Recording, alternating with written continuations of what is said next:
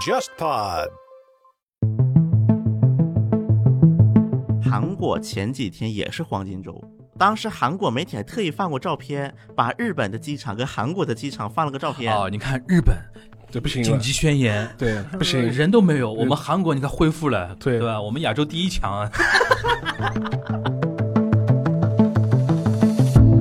议员就说，看到新闻说大阪那个什么防护服紧缺，啊，对对对。说很多医院都要穿雨衣去那个防护服了啊，说两月份的时候还捐了一批给中国，然后吉村怼对回对对对回怼去，我们捐是捐了，但人家是几倍的几倍返返还回来了。其实我们这个事情上面还赚了赚了。然后说你作为国会议员连这点常识都不知道，对你还出来胡说八道的。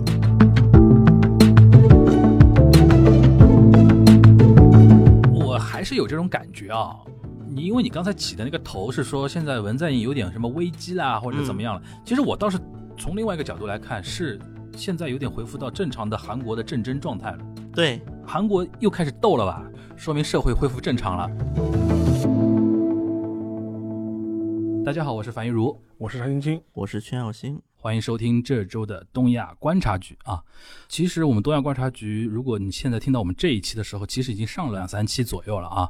可能那个对于很多新的听友，呃，老听友应该知道，新听友可能会觉得说，怎么这就这三个人就这么就想当然的这样聊起来了，对吧？这三个人什么来历，对吧？就可能会觉得说比较呃新奇啊。然后呢，那我们想今天是不是先花一点时间，对吧？跟大家稍微介绍一下我们这档节目的一个来历啊。嗯呃，先从我这边开始啊，嗯就是东亚观察局这个节目原来是锦湖端会议的一个子系列，对吧？二零一九年开始，等于我们三个人开始正式在做。它的一个契机呢，就是因为那个跟沙老师啊、跟全小新啊，我们都是分别做过几期跟日本有关的和跟韩国有关的一些节目。后来有一次，我就觉得说，是不是我们可以通过中日韩这么一个角度来做这么几期话题？然后今年呢，等于是我们跟 JustPod 嗯对吧，一起来合作来做一个新版的锦湖端会议，把它成为一个独立的一个播客，这是大概的节目的一个情况。然后我们三个人分别说一下自己的一个个人的一个情况。我先说我自己，我自己呢就是当年留学过日本嘛，然后留学完之后呢，在那个中国这边的一个纸媒这边做一下呃跟日本条线有关的一些新闻，做了几年，然后最终从媒体出来之后，呃，但是一直呃保持着对日本的一个兴趣跟一个这个追踪，对吧？自己有一些日本方面的一些条线的资源跟朋友啊什么的，所以说呢，就是有的时候会在播客里边经常会聊一些日本的一些话题，对吧？小新。那个我先大致说两句啊，就是小新呢，就是一听这口音，一看这个名字就基本上知道，算带一点朝鲜血统吗？还是什么？啊，对，算带一点。小新，你稍稍微自己的简单说一下自己的一个情况吧。好的，我呢就是大家也能听出来口音，我是东北人，但是我六岁就离开东北了，所以说我的口音其实是南北方的一种混合体。混合体，然后我个人呢，因为我跟随我父亲吧，嗯，所以说我小学六年我是在韩国读的，然后初中我就来了南方，然后就一直在南方。后来到了大学，在那个韩国高丽大学读书，在读书期间呢，啊、就是帮国内的大大小小的某些，嗯，像一些纸媒呀、电视台呀，包括都做过一些就是工作吧，应该算是。给那种互联网媒体什么的都做过嘛。对，然后现在就是在国内的一家媒体，然后做就是关于韩国条件的一些工作。因为本来我是跟韩国是两边跑，当然现在因为疫情期间嘛，所以就主要在国内会做一些这块的一些工作，嗯嗯也会比较关注一些吧。毕竟我在韩国如初恋嘛，嗯，反正大概是这么一个情况。想不到韩国是个渣男。啊，那个，那还有那个沙老师啊，沙老师其实跟我我跟小新有点不一样，我们算媒体出身。沙老师怎么说呢？就是更接近学术背景。嗯，其实我并不是科班的做日本研究出身的，嗯因为我在大学的时候读的是历史学，嗯而且是读的那个中国近代史这一块。嗯嗯，但是你知道吗？如果你研究中国近代史的嘛，跟中日的纠葛会非常多，对日本基本上是绕不开的嘛。对的。所以说我最早的研究可能是因为专业背景原因，会或多或少涉及到一些日本嗯相关的一些话题。所以说后面嘛也会对日本产生相关的一些兴趣嘛，所以说你在研究的时候也会刻意的去往那往那边就是多关注多靠一靠，呃，久而久之嘛，可能也是演从一个专业的研究变成了一个个人的兴趣。然后今年的话，可能也会有一本书，嗯，基本上是以战后社会变迁为主的。你刚刚说那本是你自己写写的不是翻的、啊，不是翻的，嗯是自己写的一本书，嗯然后就基本上是讲聚焦战后吧，战后社会变迁的一本书。呃，但希望写的有趣一点，也没有也不要太学术味太重，就基本上是这样一个定位。嗯然后最近呢，也在帮呃一些出版社会做一些可能一些日本选题的一些策划。我我也可以预告一下，像我，而且我现现在就说了吗？不不，可以先先卖个关子嘛，预告一下嘛。像我像我们樊一的同志就说是也是被我拖下水的，嗯，他现在也在翻译一本相关的书，然后这个作者呢是日本很有名的一个资深的一个调查记者。对你自己讲吧。其实呃，这位作者的名字呢，其实可能在国内知名度没有那么高，但他有中文版，有中文版的书，书但是就是他不是在中国这边那么有名的一个作家吧，对吧？呃，他名字叫保坂正康，但是在日本呢，他是一个赫赫有名的一个。调查记者了，对对吧？他可以算是研究日本近代史第一人吧，第一集团里边的。对的，这个我觉得到时候到那个 timing 到了之后，我们还是跟大家详细说这个这个书的一个事情啊。然后这是我们三个人简单的一个背景，跟大家稍微介绍一下啊。因为其实我们做那么久的东亚观察局，都没怎么聊过自己的一个背景上的东西，有的时候会被给人家一一种错觉，三个人在瞎聊，对吧？其实我就是今去今天引出这一段，就是让大家知道一下，就是我们三个人聊这一块呢，不说多权威吧，嗯，至少是说言之有物的一些东西啊。然后我们那个东亚做到现在也有很多期了嘛，对，就是大家各自对这个节目的一些感觉和收到的一些反馈啊，因为那个我跟小新都有那个微博嘛，嗯。但沙老师呢是豆瓣，嗯，在豆瓣上非常活跃，对。像那个像推特一样在用的，对，是是是，一一会儿一句话，一会儿一句话。但是那个沙老师有的时候会会在那个豆瓣上面也发节目的一些情况，就是对。东亚节目的一些情况，肯定也会有一些反馈啊。你有没有收到一些什么样的反馈吗？大部分都还挺正面的吧。嗯因为其实聊日本的节目并不是没有，而且嗯实际上也有一些播客是聊日本的嘛。但我基本上观察一种的疗法，就是我称之为是比较微信公众号的疗法。哟，这个怎么说？就基本上，因为有的时候也不用会员嘛，就是你嗯在公众号上做宣传的话，很多时候都是一种完全完全吸引眼球的这种疗法。就标题党。标题党完全是标题党，嗯就是我称之为公众号疗法。嗯，还有一类嘛，就是可能是属于这种拉家常这种疗法，就是说是见闻。就基本上是这两类为主。嗯所以说，像我们这种节目类型，可能相对来说比较好。说实话，我们聊的话题本身实际上是蛮 hardcore 的，对，非常硬核。很硬核的。但是我们可能聊的形式上面稍微轻松一点，就是这种对谈或者言语上面比较相对来说比较轻松一点。因为我们私底下讲话也是带于某种吐槽性质啊、讲对吐槽式的这种这种疗法这是其一。第二点的话，就是说，呃，我反正我自我感觉是我们聊的很多事情本身基本上都还是有所本的，嗯嗯嗯，相对来说会基于一点事实吧。对。另外一个就是说，我们聊很多事情的时候，也是相对来说也是比较有节制的，嗯，因为有的时候。有的有的人他为为了节目效果，啊他会嗯压抑不住自己的创造欲，嗯就说是就说 对吧？这个这但这个呢，就是好坏两说了，就是说他可能从节目呃宣传听的人很爽，听的人很爽，但有这方面就是你事后来看的话，就说就是你小辫子是很多的，对对对，就是还有一种嘛，就是说你从宣传角度来说，有些事情呢，你也可能会导致听的人会误解一些事情。另外一个呢，就是说是把日韩放在一起聊，因为我们都知道，其实中日韩这三个国家。在它近代发展史上面，其实纠缠太多了，对，就是很多事情完全是分不开的。嗯，不要说一些现在一些呃事件吧，你像很多用语词儿都是对。一样的嘛，是上上次我们聊的时候就提到野河，发音都差不多。放下的，所以说，类似的这种文化背景也好，或者是呃这种共通的地方是非常多的，而且是有有些地方是一个是共通，一个是呃就是一个是彼此呃很多相似点很多，另还有一点是。呃，三个国家之间可能遇到的问题都是有一个时间差的，对，可能遇到同一个问题，但是在不同的时间遇到同一个同一个问题。对所以说你现在放到一起看的话，你会我会觉得就非常非常有意思很。典型。你比如说上次我们聊那个小选举区的时候，对就日本从九六年、九五年开始嘛，，对，然后韩国是从今年开始今年开始引入嘛，对吧？所以说你这个放在一起聊，就比较能你能比较出一些比较有有意思的一些话题来另外一个还有一个原因就是说是嗯，我们三个人每次录节目的话，就是我们会定一个主题，就是你嗯你肯定要主你肯定要有个主题嘛，你不能就是敞开来乱聊的，就说是。但是除此之外呢，就是说没有一个很详细的提纲的，对，各自准备呗，各自准备，对对对，然后完全是现场的时候互相碰撞火花的这种状态。所以说你必须就是说是能够 get 到对方的点，对。话要接得住，对对，对。话要听得懂，对，呃，这个其实是有要求的。对的，呃，对对对，那呃，我就丢了一个包袱，懵掉了，就是，或者是你讲的话，对方完全 get 不到你的点。对这个你要是很流畅的去做一这样这样一谈节目的话，其实我觉得对人的要求是蛮高的。对所以说也非对也非常呃非常幸运了，就我们三个人正好是撞在一起，能够彼就是。搁到彼此的频道，然后很多事情你甚至你不需要做很背景的一些呃解释，大家都明白你在你在讲什么。对这个对就聊起来就非常顺畅了。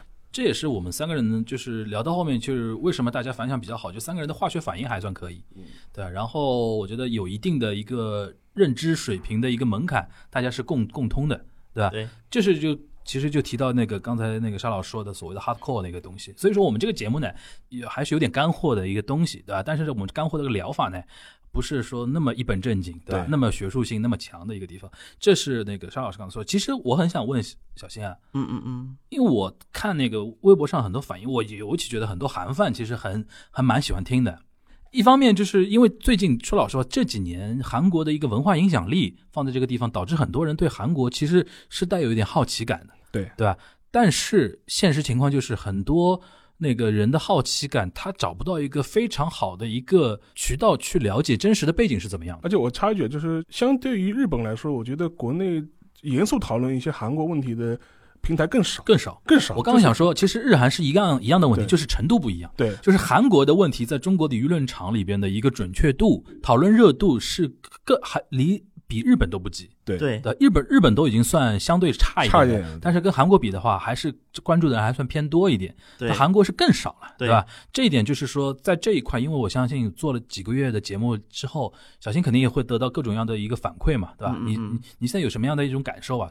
呃，也算不上感受吧啊，因为首先很感谢很多就是听众吧，嗯，就是比较正面的一个反应，可以说给我力量吧，应该也叫做。嗯因为说实话，我是第一次录播客。嗯我以前我在韩国的时候，因为我也是属于那种喜欢没事找事干的那种，嗯我以前也做过那种新闻的直播。嗯，最早就是在那个一六年那个朴槿惠弹劾游行那段时间，反朴游行。是不是就拿烛光游行拿了个手机在那边那个？对对对对对对，当时就拿着手机四处拍，然后四处踩。因为我跟小新是同一家媒体出身啊，嗯嗯嗯，当时用一种比较好听的说法，叫新媒体的一个尝试，尝试的，其实就是穷，没钱。其。实就是没钱搞，然后让你们记者自己拿个手机在那里直播嘛，不仅？是没钱的问题，还有一个这个涉及到就是一个资源的问题。嗯。说实话，就算是我们供职过的媒体也好，嗯嗯。甚至是一些比我们更大体量的一些媒体也好，嗯。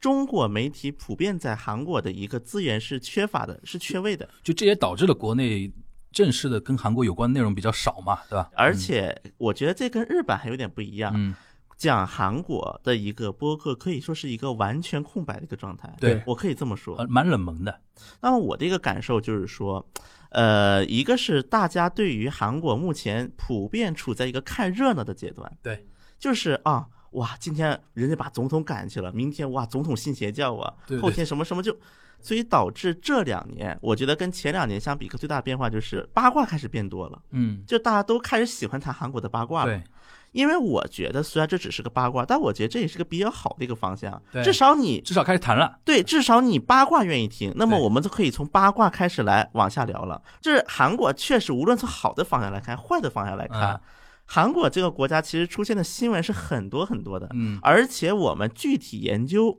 无论是在经济、政治还是在娱乐等等领域也好，其实韩国的很多发生的情况会对我们是有一个参考的。是对中国是存在一个参考价值的，比如说我说一个稍微冷门一点的，前段时间国内那个消费贷，嗯不是就是那个小额贷款不是很火吗的话题。那么其实，在韩国，在九八年、九九年到零零年这段时间，以信用卡风暴他们出现过一次。这信用卡风暴跟后来我们发生的小就是那个小额贷风波，其实是很类似的对，只是一个是信用卡公司，一个是小额贷公司的差异而已。对，因为它都是消费金融这一块嘛。那么当时韩国如何治理了这个信用卡风暴？那么其实我们也可以作为一个参考的，比如说它一些风控措施啊，它在那个之后它做了一些事情啊，但是在国内是没有人能够关注到这个事情。对，那么我有时候回学校，有时候见一些那个学弟学妹也会见的啊，偶尔，嗯，我也跟他们说，我说。你你们以为说我做这个是想干什么？想自己那个怎么怎么样？比如说想荣华富贵什么的。说实话，你靠光做韩国研究韩国，你说真的要得荣华富贵也不误入现实。此门啊，对吧？对但是荣华富贵误入此门。对，但是我觉得。就是有人可以做八卦，但也有人得做一些硬核的、严肃的东西。对对对我觉得这两个是需要一个相互配合的。对，一方面就是其实做媒体，首先不存在什么荣华富贵这个事情的，嗯，赚大钱谁要做媒体啊，对吧？这是一方面。第二方面就是这里边有一种莫名其妙的自己有的那种责任感。小新也有，其实我是我身上也有点这种，嗯嗯，就是我刚才已经说了，韩国其实更惨嘛，就是说那个关注度也好，然后内容本身的一个输出也好，在中国的媒体舆论场是相当少的，嗯对吧？其实日本呢稍微好一点，但是情况也很特殊了，就除了、除了稍稍微多一点之外，它的特殊性是在于说。中国舆论场对于日本的一个观察就是极端化嘛，嗯嗯，要么就是捧到天上，要么是踩在脚下，嗯嗯，对吧？嗯其实这里边刚才其实沙老师也提到了，就是很多那种标题党啊，或者怎么样啊，就是呃，他只是为了符合自己的想象中的日本受众，对想象中受嗯嗯嗯众想。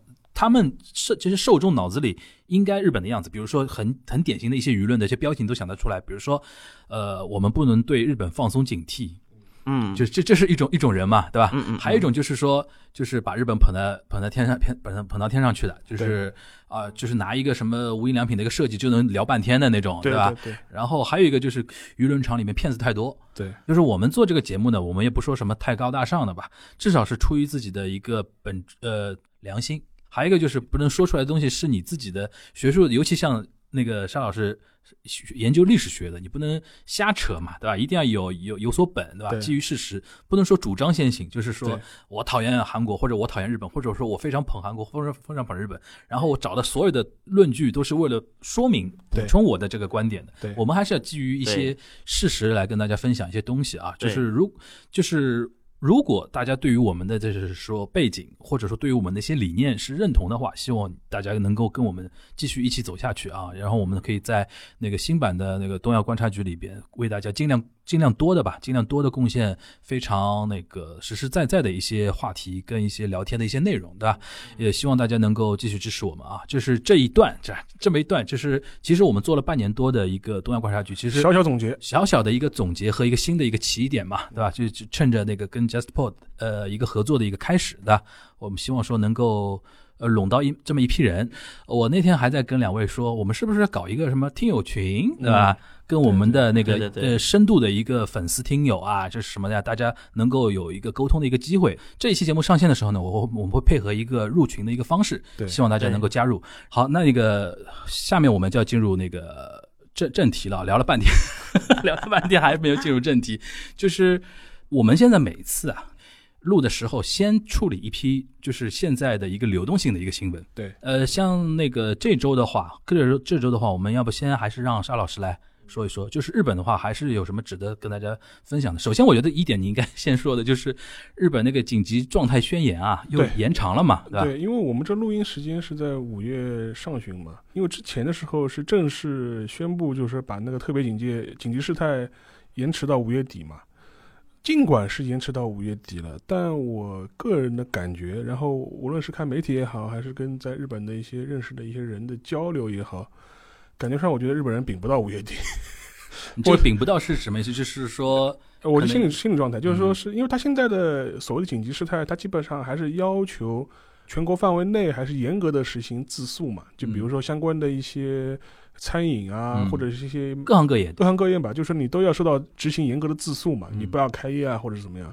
但我觉得现在整体的一个氛围上面，我觉得已经有点疲劳了，嗯。就大家都累了，对吧？嗯。而且实际上面也有一些趋势，就显现出似乎的感染的速度在下降。对，呃，因为我最新那看到是昨天是大概三十多个人吧，就然后就是东京都连续六天嘛，连续六天，就是连续六天呃两位数，两位数，嗯。所以说可能确实是有一个下降的趋势。所以说我我之前看到他日本专家会议也有专家在说嗯啊、前期的自诉已经发挥效果了，就从我们来看，但是呢，大家还是要秉牢，对吧？对 大家就是还有临门一脚啊，对啊，还是就是秉牢。但是呢，我觉得整个一个社会的一个心态上，已经确实是呈现出一种自诉疲劳的状态。疲劳的确疲劳，而且我看到过，现在日本已经有一些县市，大概有二十多个县吧，就是就提出来说可能会根据自身状况逐渐放松那个自诉的要求。我可能不像东京都那么严严重的重。情况下，我我可能放松，对对我可能是放松，而且这个事情其实因为因为我们前面也聊过好几次了嘛，日日本这样一个国家体制会导致了呃各个地方它是有自主决决定权的嘛，嗯，就比如说我甚至看到那个大阪。吉村那个知识的，对吉村嘛，然后吉村他就自行宣布了大阪的解封的标准，对就是我们认为达到了一一二三个对条件，我就可以放松自诉，可以逐渐的那个解除那个紧急事态嗯。而且他当时还酸了一下，就意思就是说，中央政府没有发挥应有的作用。对，他不公布这些标准，我们自己来公布。嗯从这一点你能看出来，就是各个地方其实都开始松动了。对而且他有他自己的标准来做这样一个事情。嗯很大的原因也是因为，的确是对整个一个社会心理的压力也好，或者是对经济的影响面也好，嗯，也是开始浮现出来了。就是说，也的确受不了。好像他那个嘴碎的那个推特还被那个中央那个呃金产省那个大臣、啊担当大臣还怼怼回去了，对吧？啊，就是那西村啊，对对对，好像怼回去，然后吉村还道歉了。嗯，其实就是说啊，就这么推进下去，嗯，就是我不该说那些多余的话，多余的话，对。对。吧？他有点显得你了那种感觉。稍微插一句，就是吉村他之前一次推特对骂是跟那个自民党那个议员对骂，一个自民党的议员就说说看到新闻口罩对吧？不看到新啊闻说大阪那个什么防护服紧缺，啊，对对对，说很多医院都要穿雨衣去那个防护服了啊，说大阪当当年怎么做的，说两月份的时候还捐了一批给中国，然后吉村怼回怼回回怼回怼去，我们捐是捐了，但人家是几返倍的几倍返返还还回来了。其实我们这个事情上面还赚了赚了。然后说你你作为什么国会议员，连这点常识都不知道，你还出来胡说八道的，维新会维新会在这种问题上面，其实他的意识形态没那么强，但是他就是特立独行嘛特立。独行。对，所以说这个是蛮有意思的吧。但这也看出来现在的一个日本状态。所以说我个人反正预言吧，我觉得估计到了五月中旬的时候，可能很多地方都开始放松了。对，就是形式上就是还形式上是到三十一一号，，但是实实际上实操上面，对实操上面还是甚至就甚至很多地方他要求那个学校复课的要求也越来越大嘛，因为很多家长受不家了。长受不了了。我之前看了个综艺就非常有意思，就日本一个综艺，但是你能看得出事态民情。嗯报报道个事情，大概事情就是说，在日本的一些电器销售店，就比如说嗯 Big Camera 这种嗯店，开始越来越多的人买这种可以多用途的那个什么电饭煲，就是可以一边煮饭，可以一边煮菜，上面的格子可以煮饭。啊啊然后为他说为什么这个卖的特别好呢？他说。可能主妇说：“哦，我，我原来只要准备两顿饭，我现在一日三餐都要准备，我还要看孩子，就就说我这个忙不过来忙不过来，所以说我都要去发展这种东西去了。所以说，啊这个也能看出来，就是就日本的一种国内的一种社会状况。对。所以说我觉得基本上就看下面，就是说，除非你的疫情在这一段时间有大的这种反复，就是啊嗯。突然又增加了一天暴增，怎么上千这种，嗯嗯嗯就是如果不是这样子的话，如果还是这样温吞水一样的每天二三十二三十这种，到月底的话，我觉得该呃日本人也会说该该怎么样就怎么样吧，就是。对对，的确是，我觉得这个几乎可以肯定，就会肯定往会往这个方向走。对疫情方面了，就基本上是这样。然后嗯日本国内呢，就是说其他方面呢，就说是政治上面也可以说一个小八卦吧，就是说是日本一些主流媒体最近有一个小的新闻，就是说就觉得在这一次疫情应对当中呢，就是官房长官菅义伟没有发挥特别大的作用，嗯有一点被边缘化的感觉。嗯呃，就比如说，如果是跨部门的协商的话，按道理来说是官方长官要做的事情。对，但是他后来又是又任就任命了一个担担当大臣嘛，就西村嘛，就西村的就西就西村嘛，就是说是他说你这个事情完全可以官方长官来做，你为什么嗯还要另外再任命一个特别的担当的大臣来做这个事情？所以说最近有些新闻也传出来，就是说是感觉上面好像安倍跟那个菅义伟之间开始有一些嫌隙嫌隙，啊，所以说这个也是值得观察的嘛，因为明年到明年的那个呃安倍任期到期嘛，嗯他到底是怎么办？是大将军继续做下去，还是要有要有候选人出来？因为其实菅义伟也是被视为是明年到期是指那个自民党自民总裁到期，九月份到期嘛，就是说就是要不要四选的问题了。对啊，年初的时候是有人讲四选的，而且二二杰俊博公开讲过二杰，俊博就公开讲过对支持他四选的，就是说是。呃，但是像菅义伟自己本人又是属于被认为是有可能会接班的人之一啦。嗯，这个有机会，我们下次可以到可以聊一个话题，叫 post 阿贝，就是后安倍时时代应该会怎么样应？该会怎么样？其实可以结合后文在寅时代了，因为如果这文在寅那个韩国也快了嘛快，了。就也就两年时间了吧？两年了，今年对啊也第三年，对现在已经第三年了嘛。所以说，我觉得这个是一个小的一个政治八卦，大家可以留意一下的。嗯，行，那那个韩国方面呢，就是就是疫情这块儿，听听说说是有小反复的，小反复的。嗯啊、目前韩国就是我讲我疫情的话，我就先讲一个全局，然后再讲一个细节吧。我、嗯我先讲一下全局。那么在韩国前几天也是黄金周。这一次黄金周，当时韩国媒体还特意放过照片，嗯把日本的机场跟韩国的机场放了个照片。哦，你看日本这不行，紧急宣言，对，不行，人都没有，我们韩国你看恢复了，对。对吧？我们亚洲第一强啊，反正这篇新闻出来，就是大概就是说韩国的报复性消费开始出现了。啊。那么韩国就是一方面是济州岛航班满人了，开始，啊，然后本来当时济州岛政府是想出宣言堵掉这些外部人员的。哎我插一句啊，济州岛跟冲绳一样的，就前段时间冲绳知事嗯，也那个公开出来开记者会呼吁，因为他一查那个五一黄州黄金周期间有六万人，六万日本人要去冲绳旅游嘛，对他开记者会说大家别来了，大家别来韩国比更多，韩国人口告诉的韩国十二万，十二万去济州啊，啊我的妈呀！济州岛人口好像总共不到一百万，他们也是百多万吧。就是韩国人去济州，他这个概念就是，就济州就是韩国人国内旅游的一个热门地吗？还是什么？对，因为其实感觉就像我们的海南一样，啊有点像是。而且现在别的地别的国家去不了，这个我就要再谈一个问题，就啊刚才提到的地区政党这个问题。看日本啊不是说有大阪维新大会这种吗？阪维新会对韩国的一个问题就是在这种地区政党量太弱了。啊，非常的弱，以至于现在有些韩国分政治分析人士他们的看法是，现在的未来统合党要不要成地区政党？嗯啊因为未来统合党那边青商道地区青商道当选了一批嘛，所以说韩国地区政党力量是比较弱的，嗯这也就导致它没有像冲绳这样的一个土壤，就是嗯说把跟本土隔离掉的时候能得到那么大的支持。嗯因为像比较早的时候，当然济州岛它也是个岛嗯嘛，所以它会有一些排外啊这种心态。但排外归排外，他们的政治倾向跟本土还是有挂钩的。济州岛传统是左还是右啊？左是左，对，然后其实济州岛这个知事这个职位也挺有意思啊。当时我记得最早的时候叫那个，因为韩国的历史上不是有一个三金时代嘛，嗯。就对。金永三金大中，济州岛有个济州岛版的三金，啊，就是三个人轮着当知识你当完他当，他当完他当啊，这种状态，这种状态持续了一段时间之后，因为后来就出现了一个叫袁喜龙的一个人。那么袁喜龙这人很有意思，当年袁喜龙是。济州岛历史上第一个在全韩国那个时候还不叫修能，韩国高考不叫修能嘛，那学历考试，学历考试全国第一名，嗯是从济州岛的一个小山村里面出来的，啊。这，是济州岛的骄傲。就济州岛可能三四十岁、四五十可能都知道这个人，嗯。后来他在首尔做了几届议员之后，嗯。因为做议员有一个问题是，议员毕竟三百多号人，你想突出也蛮难的。对，而且袁喜龙这个人，他虽然一直是右派人士，但是比较就是偏改革派的那种，嗯。韩国叫少壮派。少壮派，嗯。所以说，这个人一直没有进这个主流，尤其在朴槿惠时期。嗯。所以说，他当时就赌了一把，相当于是，嗯。他就说，要不我回济州岛当知事去吧。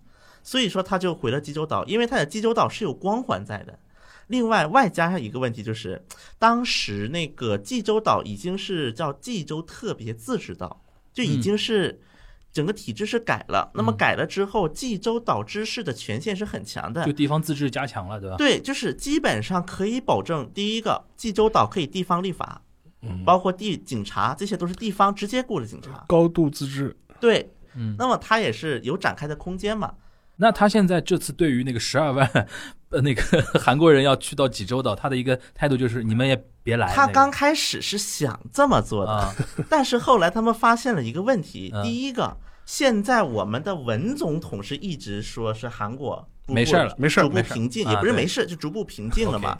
那么如果你这个时候把一堆外面的人拦住，嗯，唱反调了，唱反调了。那么相当于政就会引发一个很大的政治风波的。对对，对。因为当时济州岛的议会已经全部是民主党占领了，嗯，嗯。然后济州岛与本土之间的一种纽带是要强于冲绳跟日本本土之啊，间那肯定，的纽带的，那肯定那肯定的，那肯定，因为济州岛是没有办法自立的，它的经济是。对，嗯嗯啊，那倒是，所以说在这种情况之下，就是旅游收入对他来说是还是很重要的，对，所以他没有办法封闭，对，所以说他就只能这么继续开放下去了。嗯然后呢，这我就刚才提到地区政党，再提个大邱。嗯，那么在之前韩国的疫情，就是大邱是一个大范围的一个爆发期嘛。对，那么在五月六号的时候啊，韩国的总理丁世军，嗯，丁世军他是宣布。我们就是这种防疫可以开始稍微放松一些了，就生活防疫，嗯。叫以前韩国实行的社会拉开距离运动，嗯。就在社会上人与人交流都要隔一米。嗯现在就是说，我们可以把它改成生活中拉开距离，嗯。就是说该怎么干还怎么干，就是大家稍微拉开距离助理一些，然后生活防疫化。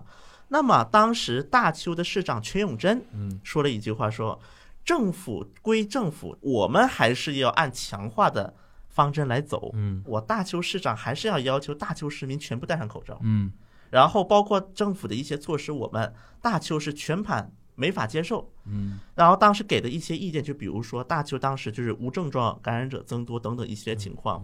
那么在这里我们可以知道，大邱它是自由韩国党，也是现在的未来统合党的地盘。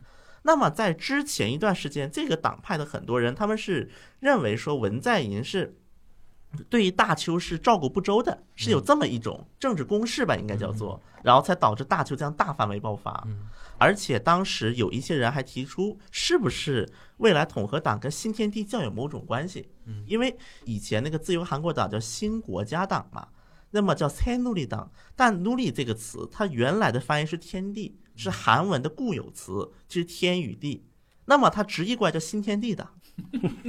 然后呢，当时新天地教的这个教主是等一会儿，嗯那个你看 Nuli 是天地，对新怎么说？C，C？Se Nuli 党对对吧？那新天地教会是怎么是用汉字词新称记。新政绩？一个就印度，一个训训读，对，然后当时他包括后来也有人挖掘出来，那个当时那个教主李万熙吧，嗯说这个塞努里这个名字是我建议给啊，他们更扯不清了，调解会的更扯不清了。然后当时反正就有各种争议吧，然后但但是又到后来，大邱市长在大邱议会直接晕倒住院，哦，前两天那个看到的，那个我想问一下，就是这一次国会选举之后，嗯因为大邱上次你提到了嘛，就等于是左派全面嘛，嗯，对吧？对，那现在等于说从气氛上来说，在大邱的话，他还是有一点底气跟中央叫板的嘛。是，其实很多人也把它分析成为是。故跟中央政府叫板的一个一个政治宣言，它其实实际意义不大。为什么这么说呢？我们可以往后先翻一下。嗯，那么我们刚才提到说，刚才我谈的是一个整体的一个局，那么谈的局部一点的局势。那么目前韩国出现了一个小反弹，嗯因为之前韩国文在寅不是宣布嘛，七十时隔七十二天本土零确诊，嗯那么就是在这个黄金周期间，在梨泰院，嗯首尔梨泰院的酒吧出现了集体感染了，开始。嗯。那么，呃，我问一下，因为最近有一部韩剧挺火的，叫《梨泰院 Class》。嗯，梨泰院就是你能不能简单的跟那种呃我们小白聊一下，他在韩国人心目中是属于怎么样的一个存在？梨泰院它最早的一个根源是哪里呢？嗯因为韩国最早的美军基地在龙山区，嗯梨泰院就是在龙山区的。然后离太原跟美军基地是隔着两条马路就到了，哦，所以在洋洋人街，洋人对，其实最早是老外街这么哦起来的。然后后来因为美国人进来多了，因为啊最早是美国人，嗯。因为那个时候嘛，能去韩国的外国人就美国人了，就美国人。美军了。然后再后来，韩国逐步开放之后，嗯，因为毕竟美军们也都是用英语嘛，对，那么在韩国，因为韩语跟英语差异还是挺大的，嗯所以说利用能够在哪里我能够用英语来沟通，所以说很多其哦他国家的人也涌入到了梨泰院。后来很多韩国人也开始涌入到梨泰院，觉梨泰院从地理位置上很是属洋气于首尔的市中心区域吗？对，它哦是属于市中心，就是嗯首尔的那个老城四大门，嗯四大门以南两公里过个隧道就是。很正中心了。对，就南山边上嘛，就去很多以前外国人爱去的酒吧。然后在这个过程当中，又出现了一些夜店。嗯那么，因为韩国人觉得宏大呀这种地方都是小孩们玩的，对，江南这边太老气，因为价格太高了，哦所以都太老气，哦所以很多人就觉得梨泰院氛围很好，然后又洋气又年轻又时尚。对，而且啊还没有那么消费没有那么高那个电视剧的名字叫《梨泰院 Class》，它的意思就是说那种阶层的。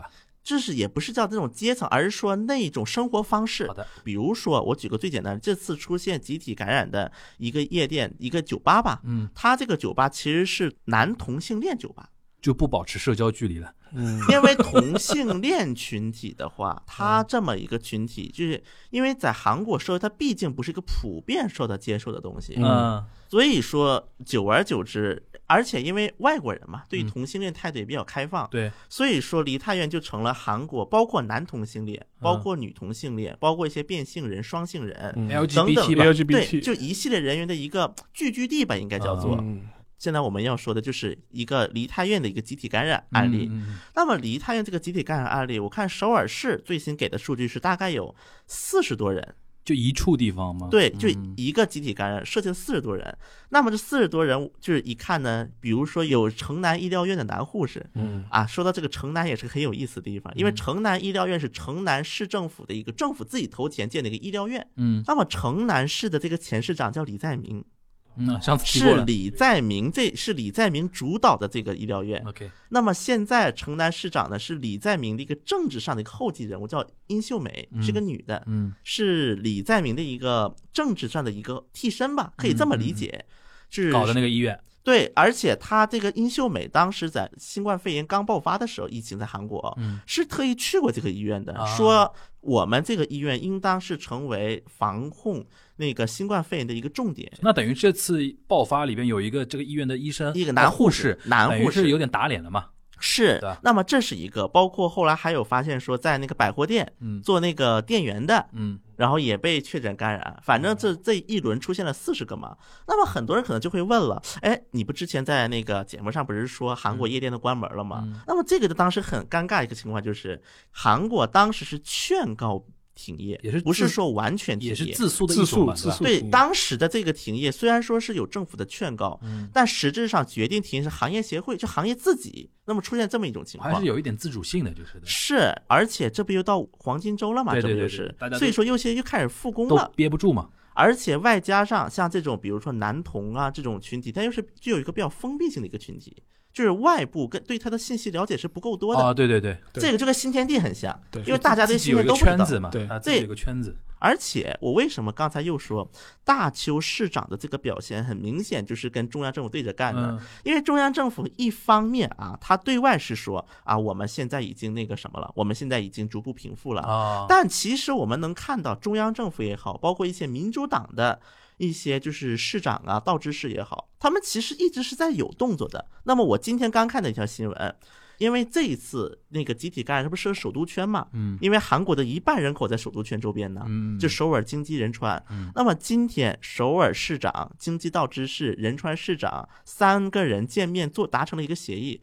如果说三地的确诊人数日确诊人数加起来超过一百人，那么三地开始共享病床。嗯就比如说三地无论在哪个地方出现了一个确诊患者，如果本地病床不够了，可以送到另外两个地方去就诊去。嗯而且当时韩国的那个国务总理吧，丁世军嗯也是说了，说如果说这个趋势持续的话，我们也会让其他地区去借鉴首都圈的这种应对方式。嗯，其实就是大邱那个人的意思，大邱市长那个意思，就你自己都摘不清楚，对对吧？一一会儿这样，一会儿那样，对吧？然后还在说我们这边应该去掉口罩啊，然后怎么怎么样，我才不理你这一套。对，但其实我们可以看到，因为刚才提到嘛，首尔、经济、仁川三个都是那个民主党人，那么这也就导致说三方之间的一个协议会比较顺畅一些吧。当然，再关于疫情，还有一点就是目前在韩国一个争论比较大的事情，嗯。就是说上次我们提到了韩国发钱，对，嗯。那么现在钱是开始往下发了。嗯那么在韩国目前两个争议，第一个，为什么每个地方给的钱数量不一样？嗯嗯，它不是统全国统一标准，虽然是全国统一标准，但是各个地方有自己的财政补贴呀。啊，就是我加码，对各个地方加码的程度不一样。配套哎配配套对所以说可能在这个城市可能能拿啊六千，在那个城市我就拿五千，在那个城市拿啊四千，那没办法，那你就出现这种情况那你媒体不可能怪。这是第一个问题。嗯这个问这个问题倒是很快就平息下来了。对对对对第二个争议就是我到底该在哪里用这笔钱？因为它不是给的现金，首先它是给的一种，比如说打到你的卡里，嗯，因为他得知道你往哪儿用了，所以他打到你的卡里，首先是。嗯然后呢，他这个用的地方是有一定的一个说法的，比如说我举个例子，可能大家觉得很荒唐，嗯比如说星巴克能不能用？能用，但你就首尔的人能用，能用，其他地区的人星巴克都不能用。为什么会出现这种情况呢？么复杂，因为星巴克它是那个直营店，嗯直营店的话，它的销售是全部抓到首尔的，因为总部在首尔。嗯再比如，你要坐高铁可不可以用这个券？可以，但你必须要大田才可以用。为什么？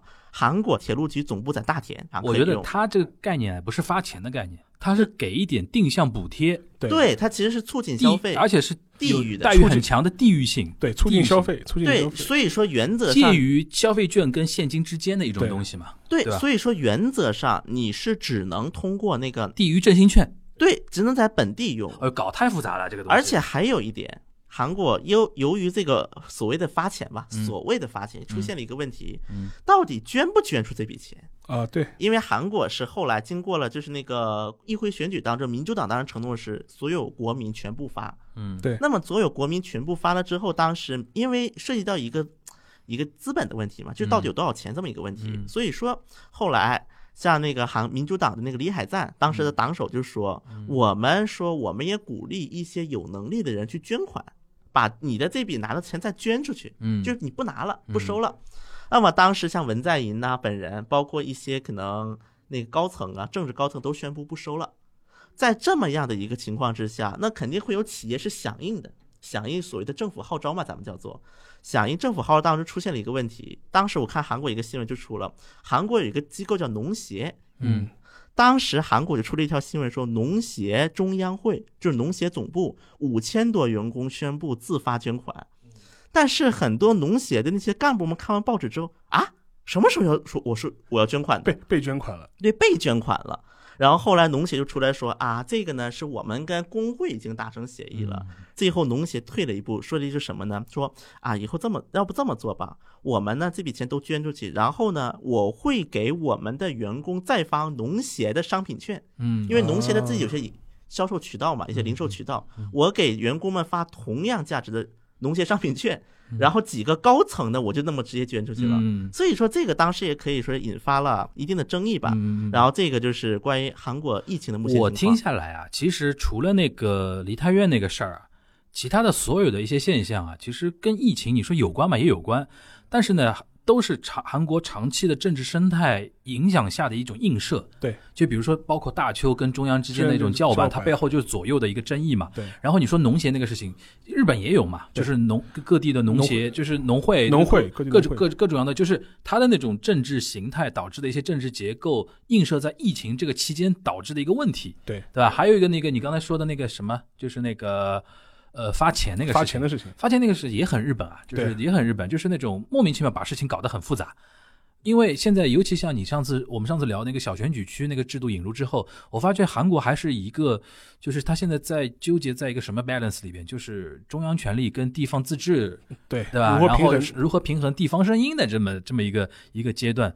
但是呢，我觉得说这一些啊，这一些我觉得都不是疫情本身的一个问题啊，对就是梨泰院那个事情，我反而有的时候结合我们这边的情况，应该说有点小反复，也是能够理解解，能够理解。就是那么大的一个社会，也几千万人，有这么一个地方，就是不会成为像新天地那种级别的那种给人吓人的那种感觉啊。不过呢，我在韩国这两天看新闻还发现一个问题，那么我不知道日本现在大概什么情况啊？韩国的新闻目前开始呈现一个情况，就是疫情的新闻变少了。嗯，那么在韩国，我觉得你不要比不要比日本日本，比中国，对。中国现在也少了。对，我现在有多久都没看丁香园那个一个疫情，就是人已经到了一定极限之后，我不想看了，不想看了。我就不想看了，而且的确是有在变少嘛。对，所以说像我们比如说现看现在韩国的热点，一个就是前几天李在镕道歉，对，日本的话是最近那个，我看那个日经它有一个民调嘛，嗯，大概还有八成的人认为日本还没有度过最糟的时候。所以说这个时刻日本人还是相对比较关注度比较高的，但是让中韩我觉得已经明显民众已经有点像说快点恢复正常的一个生活了。对，啊而且我我还有一点说，怎么能看出来那个文在现在不是现在就是那个疫情能够在就是影响在逐步减少呢？文在已经开始出现麻烦了，我发现。嗯，那么这个麻烦，当然哦，是不是那个什么大釜山的那个骚扰啊，性骚扰下台？这好几件事呢，嗯。一个是刚才我刚才就是沙老师提到的，就是釜山市长民主党人嘛，他是，釜山市长因为那个 Me Too 就是性骚扰下台，嗯。而且当时有媒体说说是这么说，当然这个没有定论，目前还说民主党知道了这个情况，嗯。但是民主党后来跟那就是跟那个吴巨敦嘛，嗯。那时候釜山市长就是可能是打了招呼，嗯。说这个事你要报呢，也要到选举之后再报。因为性骚扰当时已经，其实那个受害女性是已经投诉了吴巨敦，嗯而且吴巨敦和那个受害女性已经一起去了律师事务所公证了，嗯说我会为了这个负责，我会下台，已经是给受害女性做了公证的情况之下，然后突然拖了这么好几天，就是为选举嘛。对，那么这是一个危机，嗯应该说对民主党的一个挑战吧。嗯另外一个就是涉及到什么呢？就是关于慰安妇受害者最近又火了，就是有一个叫李荣珠的一个老奶奶受害者，嗯那么这个老奶奶突然开了个记者会，宣布几个事情。第一个，因为每周三在那个驻韩日本大使馆门口有个周三集会的，每周三都有，都一千多期了，每周三都开。然后他基本是每周三都参与的。嗯他突然宣布我不参与了。第一个，我不参与这个活动了，因为我觉得这个活动给学生们教会的是憎恶，而不是对于未来的展望，这是他第一个宣言。然后，因为这个活动就是学生们主要做志愿者参与嘛。第二个就是开始曝光，就是这个组织这个活动的这么一个组织的一些情况。那么为什么是跟文在寅有关呢？因为这个组织的代表这次作为共同民主党的姐妹政党共同市民党的比例代表当选了议员。嗯所以说，当时李荣珠是这个这个老奶奶说了一句话嘛，说敦促说，当时对尹美香就说不要当什么议员了，我们一起把这个烂摊子解决了吧。因为现在他那个老奶奶的意思就是说，捐款的钱都没有到他们手里，而是都不知道到哪里了。怎么听着这么像很套路的？不是我，我还是有这种感觉啊。嗯你因为你刚才起的那个头是说现在文在寅有点什么危机啦，或者怎么样了？其实我倒是从另外一个角度来看，是现在有点恢复到正常的韩国的政争状态了。对，这个刚才我不也是其实反过来是说，情结束，对我觉得疫情韩韩国又开始斗了吧，说明社会恢复正常了，正常正常。对吧？说穿了是是这么一件事情，对吧？所以说，我觉得关于嗯慰安妇的事情也好，关于那个政争的事情也好，未来我们觉得，因为慰安妇的事情也是一个很大的一个 tema 嘛，对很大的一个主题，未来我们肯定也是会去涉及它的啊，因为你像包括日韩互撕，很大一个原因跟那个慰安妇也是有点关系嘛，对吧？对对对我们，下我们以后那个有机会还是可以那个说到这个话题啊。对嗯嗯嗯，就是因为他怎么说离太远，我就觉得是，如果换成东京的话，就是麻布嘛，对，麻布布十番那种地方，对吧？因为包括美国的那个领事馆啊嗯什么的，嗯还有大大使馆啊什么的，而且麻布那边是有军事基对对对美军基基地的，对，美军基地啊那种地方，就是这其实是呃，就是跟我们那个下一趴想跟大家聊的一个话题其实是有关的，就是嗯嗯关于美国以美军为代表的吧，美国势力在日韩的一些真实的一个存在感，嗯对吧？这也是我们那个非常想跟大家聊的一个话题啊。那我们那个先到这边，对吧？行那我们下周再见，拜拜。拜拜拜拜。Thank you.